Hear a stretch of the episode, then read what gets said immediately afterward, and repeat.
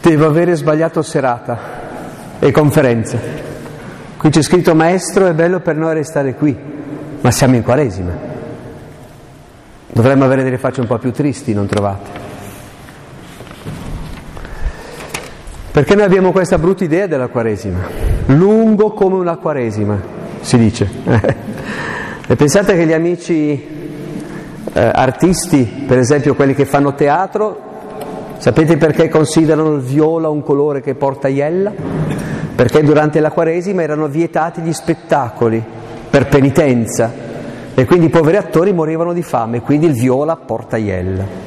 Pensate che bella idea che abbiamo lasciato, che tracce di cristianesimo ridondante e gioioso, bellissimo l'aneddoto che ha raccontato Don Luca che avevo già sentito. Eh. Il cenere, in effetti, io ho un caminetto in casa, eh, anch'io, come tutti, eh, c'è il giardino dietro casa che approfitta di tutta questa cenere per fiorire, per fiorire.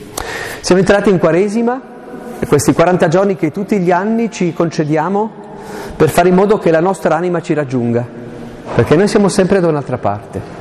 Allora una volta all'anno la Chiesa ci propone ci dice, senti, facciamo così, fermati, fermati. 40 giorni non sono tanti, il 10% del tuo anno, fermati, ti fermi un attimo e lasci che finalmente la tua anima ti raggiunga, riprenda possesso della tua vita. Allora intendiamoci, per farlo bisogna eh, non soltanto, permettetemi con molto affetto, tanto domattina parto, eh, non soltanto, che ne so, saltare i dolci o rinunciare al maglioncino in saldo così poi 50 euro li diamo alla, alle missioni, fatelo, eh, per carità ma qui è molto peggio. Qui ci viene chiesto di convertirci tutti gli anni. Così come Gesù entra a solidare nel deserto, come abbiamo letto ieri, eh, solidare con l'umanità. Tra l'altro interessante perché Luca dice spinto dallo Spirito Santo, è sempre quando ci avviciniamo a Dio che veniamo tentati. Le tentazioni non sono quella roba che è diventata anche un po' una barzelletta, no? Per cui cose riguardanti un po' il sesso, queste cose, sono ben peggiori le tentazioni. Sono le scelte di vita che dobbiamo fare tutti i giorni e che Gesù stesso fa, mettere il pane al centro, cioè l'ossessione del denaro, dello stare tranquilli, dell'essere a proprio agio, del lavoro, oppure quella della gloria. Mm? Eh, chissà cosa pensano gli altri di me, i like. Oggi vanno di moda molto questo, il giudizio degli altri, i miei figli, l'ossessione della gloria. Oppure peggio prendere Dio come qualcuno a mio servizio.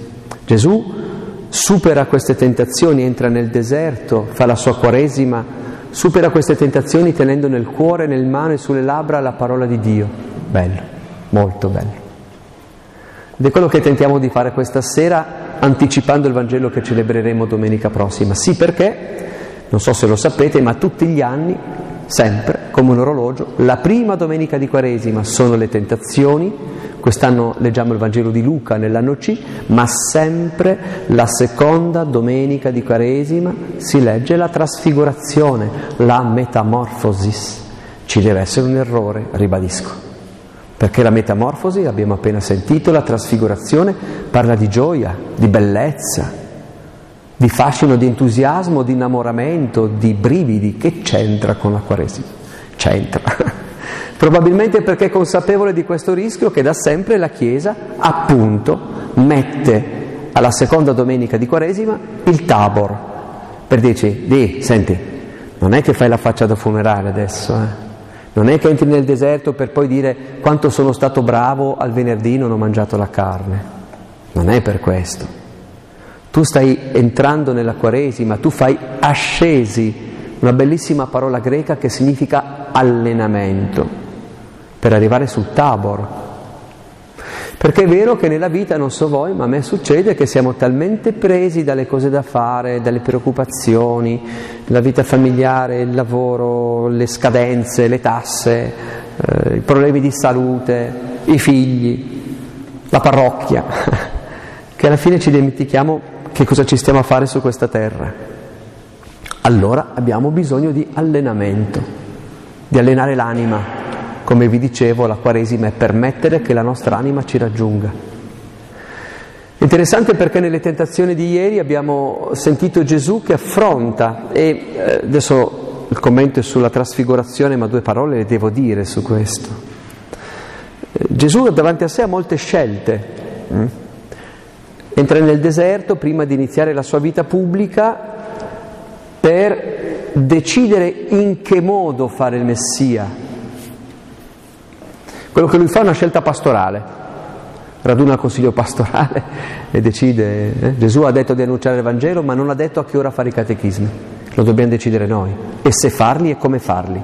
Gesù sceglie che Messia essere. E la sua scelta sceglie, come tutti noi scegliamo che persone diventare, la sua scelta ha un indirizzo ben preciso.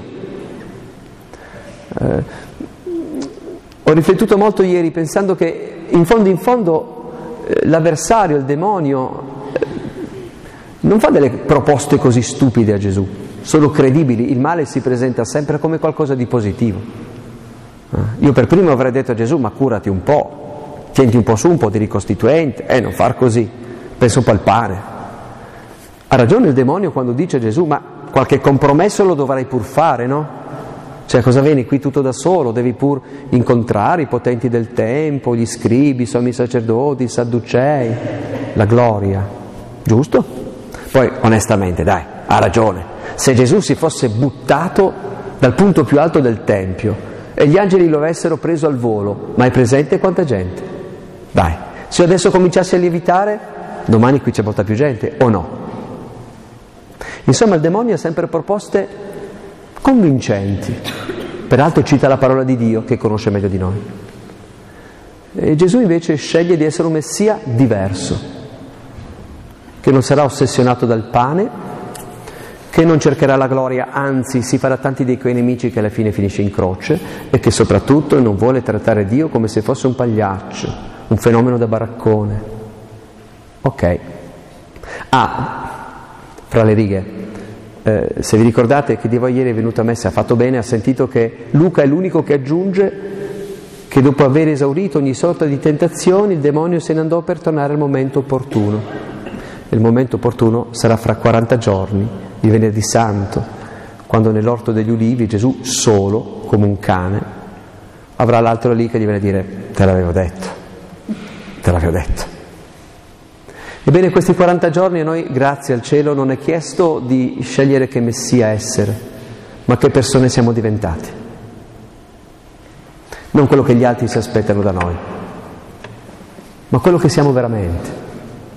E per farlo, permettetemi, abbiamo bisogno di ascesi, di allenamento, di fare un po' di spazio. Eh, parecchi anni fa, l'altro millennio, facevo servizio in una parrocchia, io sono valdostano, a Courmayeur, e al mattino incontravo sempre, al mattino presto mi alzavo, prima che si alzassero i turisti, incontravo sempre un ragazzone um, che qualche anno più di me, che pedalava eh, sulla mountain bike, eh, un ragazzo molto in gamba che si chiamava e si chiama Marco Albarello che poi ha vinto anche una medaglia d'argento o di bronzo alle Olimpiadi come fondista. E lui per contratto mi diceva, perché io lo vedevo alle 7 del mattino faticare, cioè, che fai? Non c'è la neve. E lui diceva che per contratto con gli sponsor lui doveva 330 giorni all'anno, quindi eh, fare o 30 km di fondo o 60 km di bici, tutti i giorni. E io ho capito come si diventa olimpionici, eh? campioni olimpionici. E, è qualcosa del genere quello che possiamo fare, grazie al cielo, senza prendere la mountain bike e fare 30 km. Però è inutile che ci lamentiamo di non essere felici se non dedichiamo tempo alla nostra anima. Dai. È inutile che ci lamentiamo che Dio c'è, chissà cosa fa, chissà cosa vuole da me, se manco ci sediamo ad ascoltare. Ecco perché la Quaresima, questi 40 giorni sono un dono prezioso allora capite che i suggerimenti che da sempre i cristiani danno, queste piccole attenzioni che possono essere utili e che sono sempre le solite tre, preghiere, elemosina e digiuno, non sono male, perché lo capiamo da soli che se tutti i giorni si mangia come se fosse Natale non è più Natale. Lo capiamo da soli che se non c'è più nulla che distingue nella mia vita i giorni feriali dai giorni festivi, non è più né festivo né feriale. Se in Quaresima noi non riusciamo a porre un argine, a crearci una bolla, e costa fatica, ascesi, allenamento, come fare 30 km di bici, E beh, allora certo che poi è un po' difficile non farsi passare addosso la vita. Preghiera, elemosina, digiuno. Beh, la preghiera spero che la facciate un po'. Eh, io do sempre il consiglio 5 minuti al giorno. Fatelo, mica poco. Ah, in un giorno ci sono 1440 minuti. Vi restano 1435 minuti per fare tutte le cose essenziali da fare entro oggi. Ma 5 minuti, sì. In cui alziamo il tombino che sta sotto i nostri piedi, sotto vediamo l'oceano, perché questa è la preghiera. Non fare l'elenco della spesa, ma dire, aspetta, aspetta, aspetta, Signore, cosa è successo oggi? Ok, tre cose per cui ringraziare. Uno, due, tre. Tre persone da fidarti. Uno, due, tre. Tre cose di cui chiedere scusa. Uno, due, tre. Finiti i cinque minuti. E la vostra vita e la mia vita cambia. Allora può essere un'idea. Eh? Farlo nel segreto della nostra stanza, raccomanda Gesù, che è un po' allergico all'ipocrisia. L'elemosina, eh, l'elemosina, i padri della Chiesa dicevano, Don Luca lo sa, copre una moltitudine di peccati. L'elemosina vuol dire che tu ti accorgi che eh, sei in una situazione tutto sommato privilegiata, senza sentirti in colpa, eh, te li sei guadagnati i tuoi soldi, dai, però ti accorgi che c'è qualcun altro magari che si pone molti problemi. Come dico sempre ai miei giovani, ma vedo che non mi ascoltano volentieri, capisco il perché, pensate che su 7,2 miliardi di persone che ci siamo oggi, uno più uno meno, eh, per almeno in questo momento un sesto dell'umanità il problema di domani è chissà se mangio. Il problema, non ce n'è un altro. Quindi l'elemosina attraverso canali sicuri e tutto può essere un modo simpatico, magari senza fare la lista di chi ha dato cosa, che è sempre un po' contro il Vangelo. E poi il digiuno. Vabbè, io ho alcune persone molto attente alla linea che non vedono l'ora che arrivi la Quaresima. che ride. Va bene, allora certo, si salta il dolce, fa anche bene alla salute, alla glicemia, eh? basta salami, colesterolo va bene, molla un po' di fumare. Eh, quando facevo l'animatore molti anni fa c'era un ragazzo tutto entusiasta che si era avvicinato alla fede, che idiota, ha detto, è arrivato da me e dice, ah io come fioretto quaresimale smetto di fumare. Io dico, beh, una buona idea, mi sembra un po'... No, no, no, no. Tre giorni dopo è arrivata la fidanzata, mi dice, ti prego, convincilo a riprendere a fumare, perché è diventato una bestia, eh, è nervosissimo. Mm. Ci sono molte forme di digiuno, dal pettegolezzo, via, 40 giorni, senza dire niente di male degli altri, Aia. preferisco saltare dieci pasti. Mm. Adesso eh, io ho diversi amici un po' fricchettoni, un po' strani, alcuni milanesi, non che milanesi però, alcuni sì. Ehm, ma è autentica sta roba, a certi livelli di manager eccetera eccetera eh, fanno i, i, corsi, i training per spegnere il cellulare, sul serio, eh? fanno una giornata di disintossicazione dai social e dal cellulare. E pagano anche perché, eh, ecco potrebbe essere un'idea potrebbe essere un'idea, almeno la notte spegnilo il cellulare, eh ma se mi chiama la bisnonna, ascolta, quando non c'erano i telefoni come facevano? La gente muore lo stesso con o senza di te, non accampiamo scuse, ma se stacchiamo il cellulare per giocare con nostro figlio, se stacchiamo il cellulare per leggere un libro, se per un giorno a settimana non guardiamo il telegiornale, è per occuparci degli altri e non per dire, uè, quanto sono bravo. Preghiera, elemosina, digiuno, sono i modi per fare allenamento e arrivare lì alla metamorfosi. Metamorfosis è il termine che noi traduciamo con trasfigurazione. Sapete che i Vangeli sono scritti in greco, che era l'inglese al tempo di Gesù. Ed è interessante perché prima a parlarcene Marco, peraltro il primo Vangelo a essere stato scritto, e poi dopo di lui Matteo e, e Luca, Giovanni no, perché lo dà per scontato che l'abbiate letto. E cosa successo? E poi andiamo a riprenderlo perché è bellissimo in Luca le distinzioni. Bisogna sempre guardare, poiché Matteo e Luca copiano paro paro Marco, è più interessante notare le differenze che non le somiglianze. Beh, succede che questi tipi, molto diversi fra di loro, discepoli e discepole, ormai da diverso tempo seguono Gesù. Gesù ha iniziato la sua predicazione da rabbi, da rabbino, nei dintorni del mare di Galilea, cioè il lago di Tiberiade, ma solo Marco lo chiama mare, in realtà è un lago, grande ma è un lago. E lì ha, ha raccolto attorno a sé un po' di gente, alcuni, di alcuni sappiamo il nome e il mestiere, pescatori, l'esattore delle tasse, di alcuni conosciamo un po' il temperamento, il carattere, Natanaele, ricordate, Natanaele di Cana di Galilea, quello linguacciuto, Filippo, il cui nome denuncia probabilmente una provenienza dal mondo greco, no? del periodo ellenistico di Israele, eccetera, eccetera. Ma anche delle discepole, Maria di Magdala, Susanna, eh? Eh, Maria di Cleope, alcune che seguivano Gesù nel gruppo. Mi sono sempre chiesto che fascino dovesse avere Gesù, che non girava con l'aureola allora, però aveva una tale intensità, aveva una tale fascinazione, parlava di Dio in maniera così autorevole da spingere le persone a lasciare tutto a seguirlo, mica male, mica male.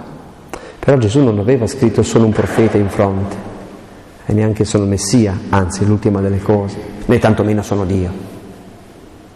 Allora eh, questo uomo di Dio, questo rabbi, rabbino, maestro così particolare, questo profeta, forse chissà, come dice la gente, Giovanni Battista che è risuscitato, affascina.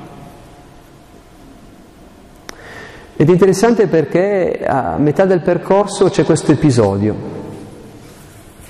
Tradizionalmente, a partire dal IV secolo d.C., eh, è stato individuato questo monte. Io mh, sono appena tornato da Israele, quindi una settimana fa ero sul Tabor, però ho visto la nube perché c'era un vento terribile, pioveva, non ho visto la gloria, solo la nube. E, mh, molto bello tra l'altro, un parco nazionale, quindi è intatto, si, si staglia sulla pianura.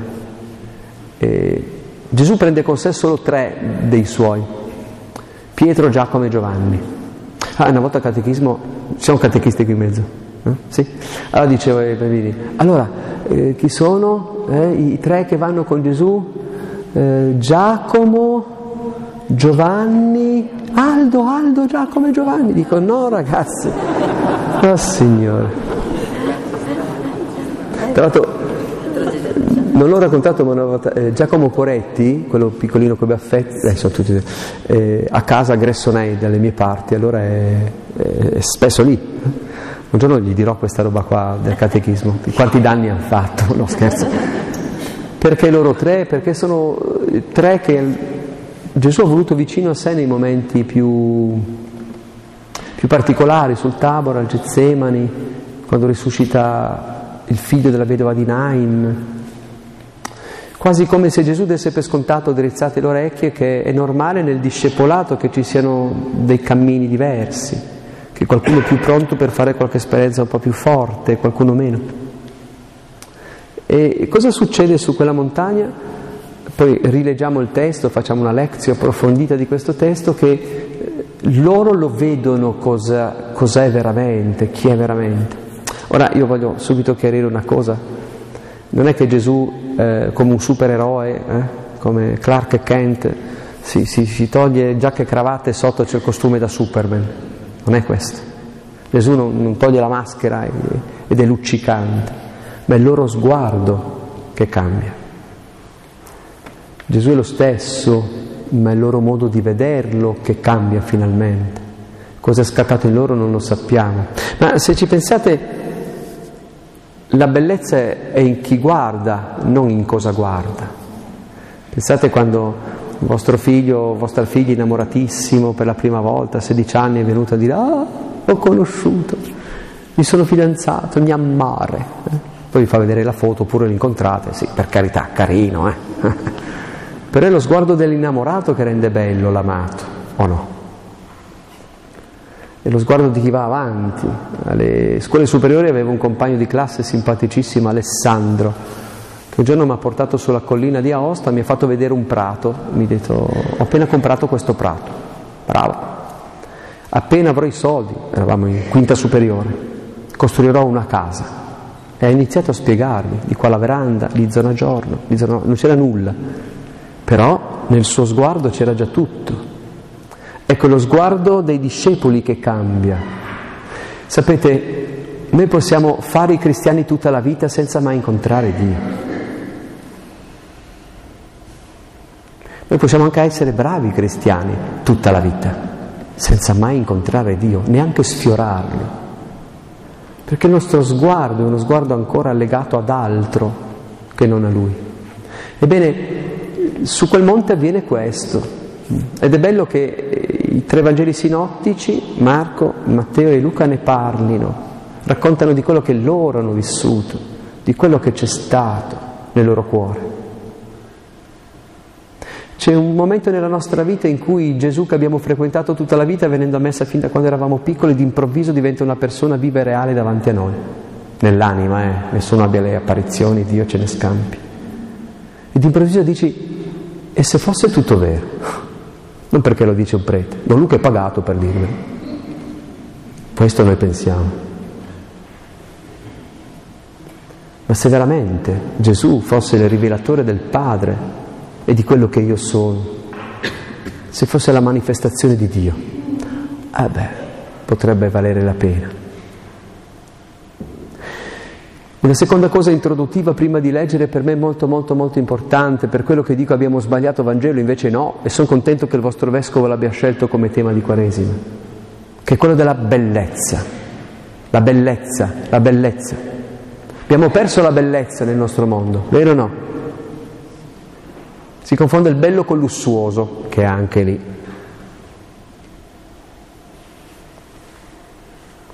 Eh, pensate quanto abbiamo smarrito il senso del bello. Mi viene in mente qualcosa di bello, costruzioni belle. Andiamo a vedere ancora le cose costruite dai romani o, o nel Rinascimento. Eh, io sono un po' birichino, un po' polemico, ma mi avete fatto venire per questo, mi ha detto Luca, per provocare. È la parola che provoca, non io. Cosa darà il ventunesimo secolo alla storia? Cosa darà? Banche e aeroporti, giusto? I centri commerciali, ma sono meno belli quelli. Le banche sono belle. E gli aeroporti no. E gli hotel a sette stelle? No. Certo, i nuovi idoli, le nuove divinità. Mm. Vabbè, però pensate quanto, beh, voi vivete, parlo quelli di Pastrengo, eh, vivete in posti bellissimi, no? Cioè, adesso onestamente, che un valdostano dica questo, capite? Ma veramente belli. Pensate essere nati in una periferia di una grande città. Io giro molto l'Italia, Devo dire con onestà che a volte sono in posti in cui davvero con, con affetto penso alle persone che stanno lì sempre, dico ma come fai a essere felice qui dentro? Sono brutti posti trascurati, poveri, in cui non c'è armonia, sono brutti posti inquinati, sono brutti posti invasi da costruzioni, sono brutte le nostre parole, brutti i nostri giudizi, brutti gli articoli che leggiamo sui giornali, brutte le notizie che ascoltiamo, vero o no? Non se ne può più. Tutti incarogniti, incattiviti, arrabbiati, tutti vittime, colpa degli altri. Sono triste per colpa tua, ma sei scemo. Ma sei scemo. Ma svegliati.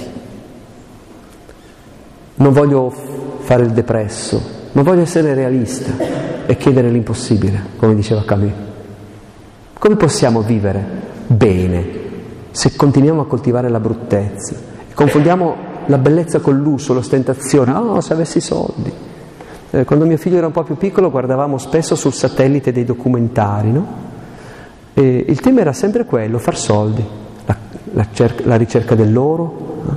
oppure vendere delle case, però vinceva chi guadagnava di più, sempre. E questo è il messaggio che riceviamo continuamente. Boh. Non so, certo che eh, si sta meglio se, se, se, uno non ha la preoccupazione di mangiare, di scaldare e di vestirsi che scoperta. Ma confondiamo la bellezza col lusso. Eppure pensate quanto saremmo disposti per essere amati. Le industrie cosmetiche, la chirurgia estetica vive sul nostro desiderio di essere accolti da qualcuno, siamo disposti a fare qualunque cosa più o meno. Mm, anche se non lo diciamo, ma sì, ma è giusto, è normale. La bellezza è dentro di noi, è un richiamo fortissimo. Ebbene, vi dico tutto questo perché questo Vangelo ci dice una cosa semplice. Il Dio di Gesù Cristo è bellissimo. La fede è la cosa più bella che ci possa succedere nella vita.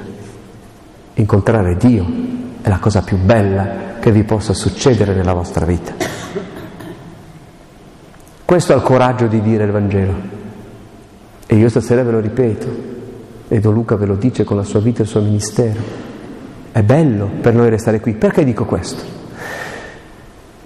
Perché un po' siamo abituati, non so voi, eh, non vi conosco, non mi permetto, però un po' siamo abituati a pensare che credere sia una cosa giusta, mi hanno sempre insegnato così, doverosa, metti che poi Dio esista davvero, sai che fregatura,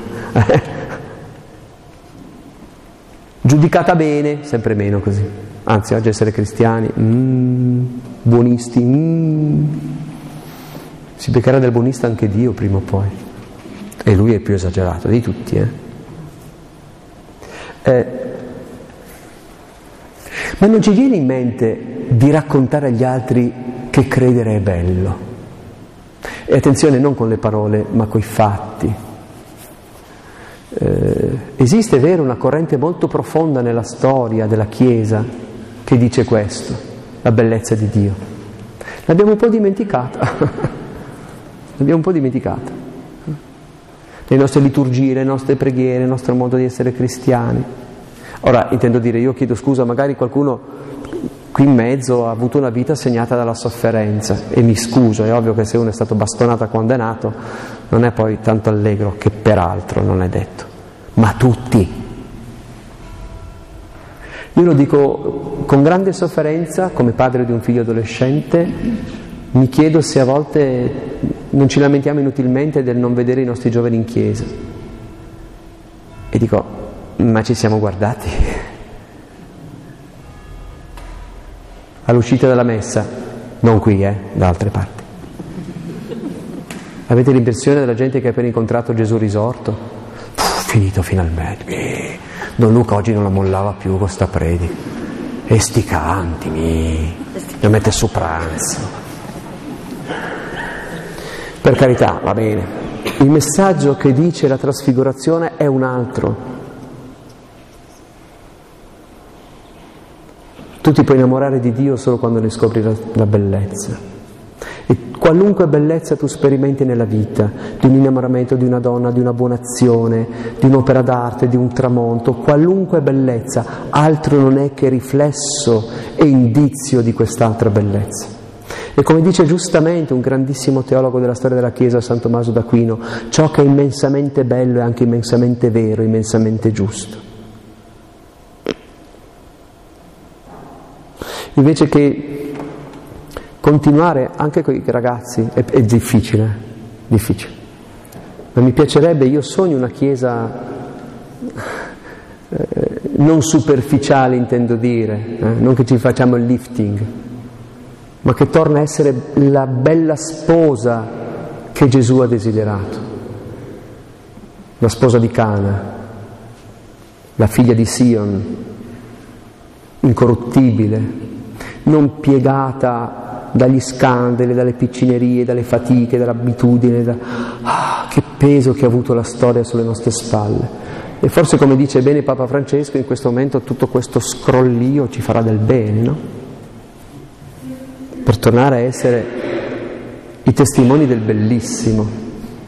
Vi racconto un aneddoto e poi rileggiamo il testo, però vi ho fatto l'introduzione per leggere bene questo testo. Eh, ho seguito i lavori di una chiesa nella mia regione, una delle chiese, mi occupavo di, dei beni culturali, era una chiesa settecentesca, bella, in un piccolo paesino di 200 abitanti. E poi a un certo punto il parroco, che era un tipo simpatico, nel 1854 decise di farla affrescare. Però uno non c'era molta gente che girava, due non c'erano molti soldi, ha chiamato un imbianchino sostanzialmente. Bravo, ma non tanto capace. Però ha fatto un neogotico così. Allora decidemmo di restaurare quel neogotico perché comunque era una testimonianza. E uscirono fuori delle sorprese incredibili. Per esempio, Reme St. George, Parco Nazionale Gran Paradiso, 200 abitanti, eh, lui fece fare molti scritti in ebraico, immaginate quanta gente leggesse l'ebraico, e in greco. E a un certo punto, eh, un giorno il restauratore mi chiama, la restauratrice, la Cristina, mi dice, vieni a vedere, avevamo smontato le canne dell'organo che erano state ampliate alla fine dell'Ottocento. Quindi dietro le canne dell'organo, hm, di fronte, eh, c'era una scritta in greco che erano coperte dalle canne, ma quando è stata rifatta la chiesa c'erano quindi probabilmente era voluta dal parroco. E quella scritta la poteva vedere solo il parroco. Quando celebrando l'altare, eh, quelli diversamente giovani se lo ricordano, poi il prete si girava per fare l'oremus. Quindi dall'alto dei gradini lui solo riusciva a vedere lassù. Bello. Mi sembrava una roba da Dan Brown. eh. Zeu Callisto Kai Meghisto aveva fatto scrivere. Zeu Callisto Kai Meghisto, al Dio bellissimo e grandissimo, al Dio bellissimo e grandissimo, Callisto Kai Meghisto. Mi ha emozionato. E penso che un po' lì dobbiamo tornare, io non so concretamente come, seguire la liturgia, fare dei canti è già un bel modo, eh? cantare bene è un altro bel modo. Tenere una chiesa calda, in ordine, pulita, illuminata è un bel modo. Fare una liturgia vivace è un bel modo. Ma anche come si accolgono i bambini, anche come si accolgono quelli che non vengono mai in chiesa, che vengono che i sacramenti, che dicono uffa, ecco. No, eh, caspita, che bello che sei qui.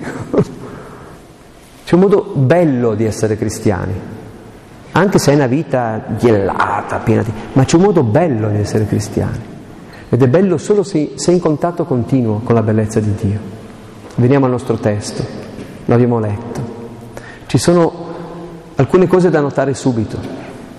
La prima è che se siamo un pochettino esperti, ma anche senza essere troppo, voi che una vaga memoria eh, delle lezioni di catechismo vi ricordate, uno legge questo e subito gli viene in mente un'altra montagna, un altro uomo di Dio, e un'altra situazione, Mosè sull'Oreb, quando Dio consegna le tavole della legge, ci sono tutti gli elementi? Il tuono, la nube, c'è tutto. Curioso perché Luca non è un, non è un ebreo, è un greco, quindi lui quelle cose manco le sapeva. Però copia Marco, Marco chiaramente fa il parallelo fra Gesù e Mosè. Eh, quindi si dice tecnicamente una teofania, un modo che Dio ha di presentarsi e di raccontarsi all'umanità. Ebbene, le differenze eh, andate poi a vedere se volete, perché è curioso vedere le differenze. In cosa si differenzia Luca? No, prima in cosa assomiglia, perché vi tengo sul, sulle spine. In cosa assomiglia? Eh, cioè Gesù d'improvviso si trasfigura, cioè loro lo vedono in un altro modo, accanto a sé ha Mosè e Elia. Curioso che lo dica Luca perché Luca parlava dei greci che non sapevano niente del primo testamento, ma per un ebreo sentire questa roba veniva la pelle d'oca. Mosè, la legge, Elia, il più grande fra i profeti. Cioè come se Gesù trasfigurato, cioè visto veramente per quello che è, Gesù visto davvero per quello che è, non un grande uomo del passato, non uno che ha fatto tanto bene e poi poverino l'hanno ammazzato, non uno che poi la Chiesa l'ha stravolto e l'ha fatto diventare Dio, ma ciò che Gesù pretende di essere, questo dicono gli evangelisti alle loro prime comunità, alle loro prime parrocchie, è confermato dall'Antico Testamento, dal Primo Testamento, da Mosè e da Elia, dalla legge e dai profeti, che confermano, è proprio Lui. E poi questa, questa nube che avvolge, è presente in tutti e tre. Vi dicevo un chiaro riferimento alla famosa nube che avvolge il monte di Dio, l'Oreb, ma anche la nube che teneva separati gli egiziani coi carri dal popolo che scappava. E questa colonna di nubi per gli egiziani era tenebra, per gli ebrei era luce, bellissimo ma anche, mi viene da dire, eh, leggendo un po' la storia di come è stato interpretato questo brano, una corrente, adesso parlo un po' difficile per far vedere che ho studiato, che mi dovete rispetto e onore, eh, ma ve la spiego. Eh, una, una, corrente di, di, avvicinamento a Dio, perché Dio si avvicina da diverse parti, abbiamo parlato della bellezza, ma questa nube a volte è stata interpretata da alcuni padri della Chiesa, in particolare eh, nel Medioevo, come la nube della non conoscenza, si chiama teologia apofatica. Cioè che noi possiamo, vuol dire questo, noi possiamo parlare e riflettere di Dio, avvicinarci a Dio e alla volta ci avviciniamo talmente tanto che non abbiamo più niente da dire, ci mancano le parole. Adorare, la parola adorare, facciamo adorazione. Ad ora, portare la mano alla bocca. Questo è adorare. Cioè c'è un momento in cui tu sei stordito. Allora capiamo perché tutti e tre i Vangeli sinottici parlano della paura che prese i tre apostoli. Il timore di Dio non è la paura della punizione divina, quella è la roba che abbiamo noi nel nostro cervello bacato. Il timore di Dio è la paura di perdere il suo amore, perché noi ne siamo lontani. Come quando sei tanto innamorato di una persona o vuoi tanto bene a tuo figlio che l'unica paura che hai è di perderlo. Ecco, questo è il timore di Dio. Ebbene, Pietro, Giacomo e Giovanni, davanti a quella nube della non conoscenza, sono talmente sterefatti da avere paura di quello che sta succedendo, quando ci si avvicina a Dio veramente, quando per un attimo nella nostra vita, passeggiando sul lago o facendo un giro o in un tramonto al mare, fate voi, abbiamo veramente la percezione di cos'è il figlio dell'uomo perché te ne ricordi. Cos'è? Cos'è? E a volte ci va bene ricordarci questo, sapete, non per giocare a fare i cattolici che dicono oh, come sono depresso, sono tanto umile, ma che dici? Ma per ricordarci che, che siamo polvere che Dio riempie di gloria. Eh, lo racconto in molte conferenze perché fa molto ridere, non voglio essere troppo serio stasera. Eh, a volte avere senso del limite aiuta. La Quaresima dovrebbe aiutarci ad avere senso del limite. Allora io faccio un esercizio per me, ma penso possa fare del bene anche voi, ok? Quando è presente la giornata storta, no? C'è. La giornata storta ha una caratteristica che va sempre peggio, avete presente? Che tu quando non ne puoi più succede ancora qualcosa, giusto? Ci sta. Qualche anno fa nella mia diocesi hanno organizzato una serie di conferenze scienza e fede. È venuto un astrofisico, conferenza di un'ora e 40 minuti, con le slide sulla creazione dell'universo. Non ho capito una parola, niente, proprio. Ma ho capito due cose. Ho capito che, eh, vediamo se ne ricordo bene, perché poi ho letto un altro articolo che era ancora più grande. Ho capito che nell'universo conosciuto, conosciuto ci sono 400 miliardi di galassie. Va bene? e che in ogni galassia ci sono fra le 400 e i 500 miliardi di stelle. Quindi il pianeta solare, la cui stella è il Sole, è una di 400 miliardi di una galassia di 400 miliardi. Fate voi i calcoli. Va bene? E la seconda cosa che ho scoperto, che mi ha stupito ma mi ha entusiasmato, che dell'universo da noi conosciuto noi, noi, sappiamo solo il 4%, cioè il 96% dell'universo non sappiamo neanche di cosa è fatto. Io chiedo scusa se ci sono degli appassionati, l'ho detto da un po' da... Eh, però, ok? Quindi attenzione, eh? Adesso fate senso del limite. 400 miliardi di galassie, 400 miliardi di stelle, il 96% di materia dell'universo non sappiamo neanche di cosa è composto e Dio ce l'ha con me perché non trovo parcheggio. Prego. Dio ce l'ha con me perché io oggi non trovo parcheggio. Ok. Mm. A volte quando, come dice Sant'Agostino, raptim, fugacemente, abbiamo la percezione della misura del peso di Dio, ci fa bene. Ci dice, mamma mia Signore, eppure io qui dentro ho un progetto, tu mi hai pensato, mi hai tratto dal nulla. Tutti e tre gli evangelisti parlano di questa confusione che prende i tre apostoli e dell'iniziativa di Pietro. Con questa frase che dà il titolo alla nostra meditazione e al vostro cammino quaresimale, Maestro, è bello per noi restare qui. Che bello. Mm. Spero vi sia successo nella vita, di dire che bello. Mm. Non avrei mai voluto finire quel momento di preghiera, non avrei mai voluto andare via da questo posto. E e poi aggiunge facciamo tre tende, una per te, una per Mosè, una per Elia. E loro dormono ovviamente per terra perché... Eh, eh, però c'è un'interpretazione un po' birichina che dice beh, Pietro come sempre vuole sistemare le cose, eh?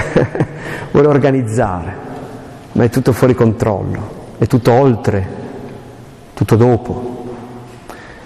Ed è interessante perché comune a tutti e tre gli evangelisti c'è questa voce non dovete immaginare le trombe, però questo messaggio che è questo è il mio figlio l'eletto, ascoltatelo, ascoltatelo. Cioè noi possiamo fare esperienza della bellezza di Dio soprattutto attraverso l'ascolto, l'ascolto della parola, l'ascolto meditato della parola, la riflessione. Questo ci interroga sul nostro modo di ascoltare, Dio anzitutto. Mm. Non so voi, ma a volte io dico Dio dove sei? E poi non sto ad ascoltare se mi risponde. Perché non ti occupi di me? ma veramente sono qua. No, tu stai zitto. Dio dove sei? Ma anche la qualità dell'ascolto fra di noi. È diventato così difficile ascoltare. Io sono un po' logorroico, chiedo scusa quando sono con gli altri tendo a prevalere perché sono un po' egocentrato. Però immaginate in una relazione di coppia. Mi, non ci si ascolta più. Tanto tu sai cosa dice l'altro. Oppure lo interrompi. No? Non vuoi perdere tempo. La qualità dell'ascolto potrebbe essere un bel fioretto durante la Quaresima. Sta per scattarti la risposta, stai zitto. Finisci di lasciar parlare l'altro. Ascolti veramente cosa ha da dire. Non è giusto o sbagliato quello che dice, è ciò che pensa. Sono le sue emozioni. Vanno accolte e rispettate ascoltatelo. Signore, noi ti vogliamo ascoltare. E poi un'altra cosa, e poi finalmente dico le due cose che differenziano in Luca. Eh,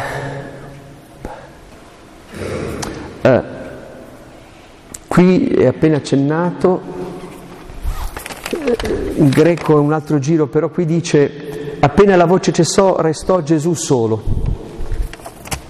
Marco, che il prima ad avere scritto, disse dice, e non videro più nessuno se non Gesù solo. E, mi piace, forzando un po' la parola, dire è vero, quando noi facciamo esperienza della bellezza di Dio vediamo solo più Gesù. Nelle cose che facciamo, negli incontri che abbiamo, ci viene automatico di default vedere il Signore in tutte le cose. Vero. In cosa allora si differenzia Luca? In due cose interessantissime. La prima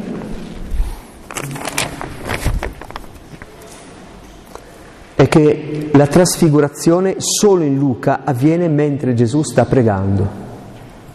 In quel tempo Gesù prese con sé Pietro, Giovanni e Giacomo e salì sul monte a pregare. Il Vangelo di Luca è tutto intriso di preghiera. Il battesimo che abbiamo letto agli inizi del mese di gennaio, dopo il battesimo Gesù stava pregando, scese su di lui lo Spirito Santo, vedete? Il Vangelo di Luca è il Vangelo della preghiera. Gesù è continuamente in preghiera. Come a dire, ed ecco una cosa bella, e poi tiro le conclusioni di questa meditazione, come dire, ma guarda, se vuoi scoprire la bellezza di Dio, una strada può essere quella della preghiera. La preghiera che ti devi organizzare, devi imparare, ti devi far aiutare, fatta di silenzio, di ascolto, di un salmo, eh, imparare a pregare è una cosa bellissima, che non vuol dire dire delle formule, poi certo puoi anche dire delle formule, eh. Eh, però ha un percorso molto ampio e la preghiera ci aiuta a percepire la bellezza di Dio. La seconda cosa che ha solo Luca è questa, ci dice di cosa stanno parlando. di cosa stanno parlando Gesù, Elia e Mosè. Ed ecco due uomini conversavano con lui, erano Mosè ed Elia apparsi nella gloria e parlavano del suo esodo, che stava per compiersi a Gerusalemme. Caspita, Gesù sul Tabor trasfigurando sta parlando della sua morte. Oh! A me non verrebbe in mente. Se qualcuno mi venisse a dire, guarda Paolo, non va mica tanto bene, se va avanti così finisci male, ti ammazzano. Ma a me non viene in mente di pensare alla bellezza, a Gesù sì. Potremmo quasi dire che esiste una stretta interconnessione fra queste due montagne, il Tabor e questa piccola increspatura, questa, questo pezzo di roccia che non è stato utilizzato perché è fallato, questo piccolo escrescenza di roccia, il Golgota, non più alto di 2,50 metri. Ma c'è un rimando, il Tabor richiama il Golgota, il Golgota richiama il Tabor. Non esiste una vita fatta solo di bellezza e di trasfigurazione, perché l'amore è anche quello più bello e più puro, poi fa i conti con la fatica. E non esiste una fatica che non aspiri alla bellezza, altrimenti è una fatica inutile, autolesionista e vittimista. Golgota e Tabor sono i due monti della Quaresima. Saliamo sul Tabor per avere il coraggio di arrivare sul Golgota, ma non per fare poi crocifissi che a noi piace tanto, ma per vedere l'appeso, l'inalzato, che attira tutti a sé, che è un'altra cosa, ma è un'altra meditazione. Concludo. Ecco, mi sembra che iniziare la Quaresima in questo modo possa veramente un po' cambiare la nostra vita. Mm? Io butto un sasso nello stagno a partire dalla parola che medito per me, non per voi.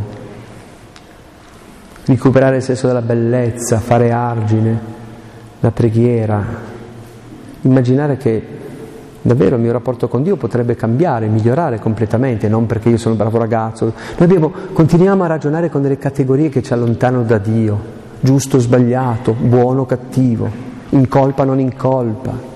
Gesù è venuto per superare tutto questo e noi ci siamo tornati dritti dentro. Mimi. Che tristezza. Il Signore non muore in croce per farci sentire in colpa, ma per dirci quanto ci ama, che non sta scherzando, che non fa i bei discorsi, ma che è disposto ad amarmi tanto da morire.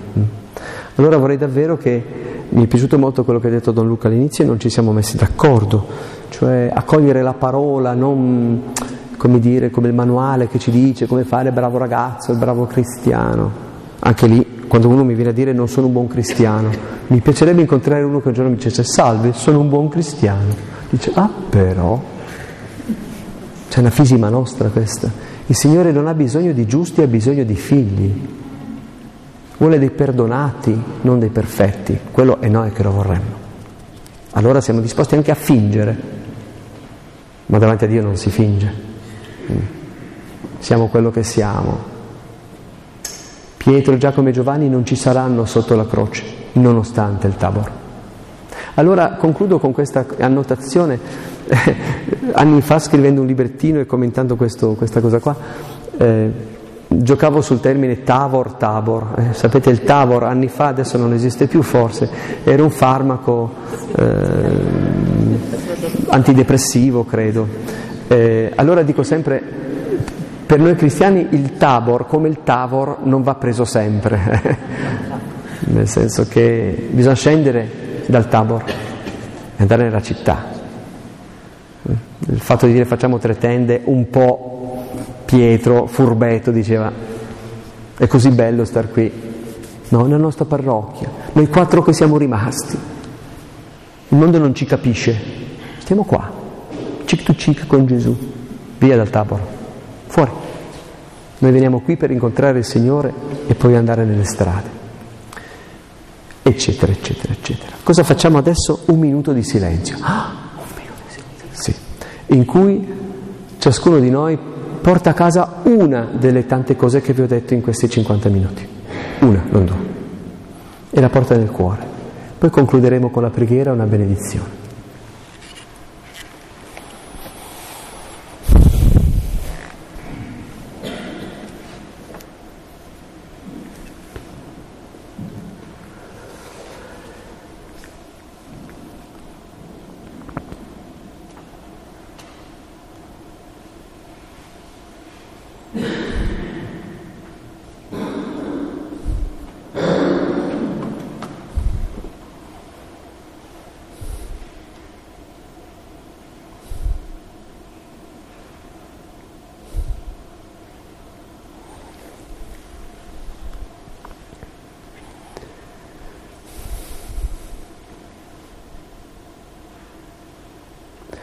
Signore, in questa Quaresima portaci con te sul Tabor. I nostri occhi possano vedere attraverso la nostra anima la tua bellezza, che tu sei il Cristo, riconosciuto e confermato da Mosè, Elia, la legge e i profeti. Donaci, ti preghiamo, di essere talmente intrisi dalla tua bellezza da poter scendere e affrontare la quotidianità e anche il Golgota. Donaci, ti preghiamo, nella preghiera di ascoltare solo te e di non vedere più se non te solo nella nostra vita.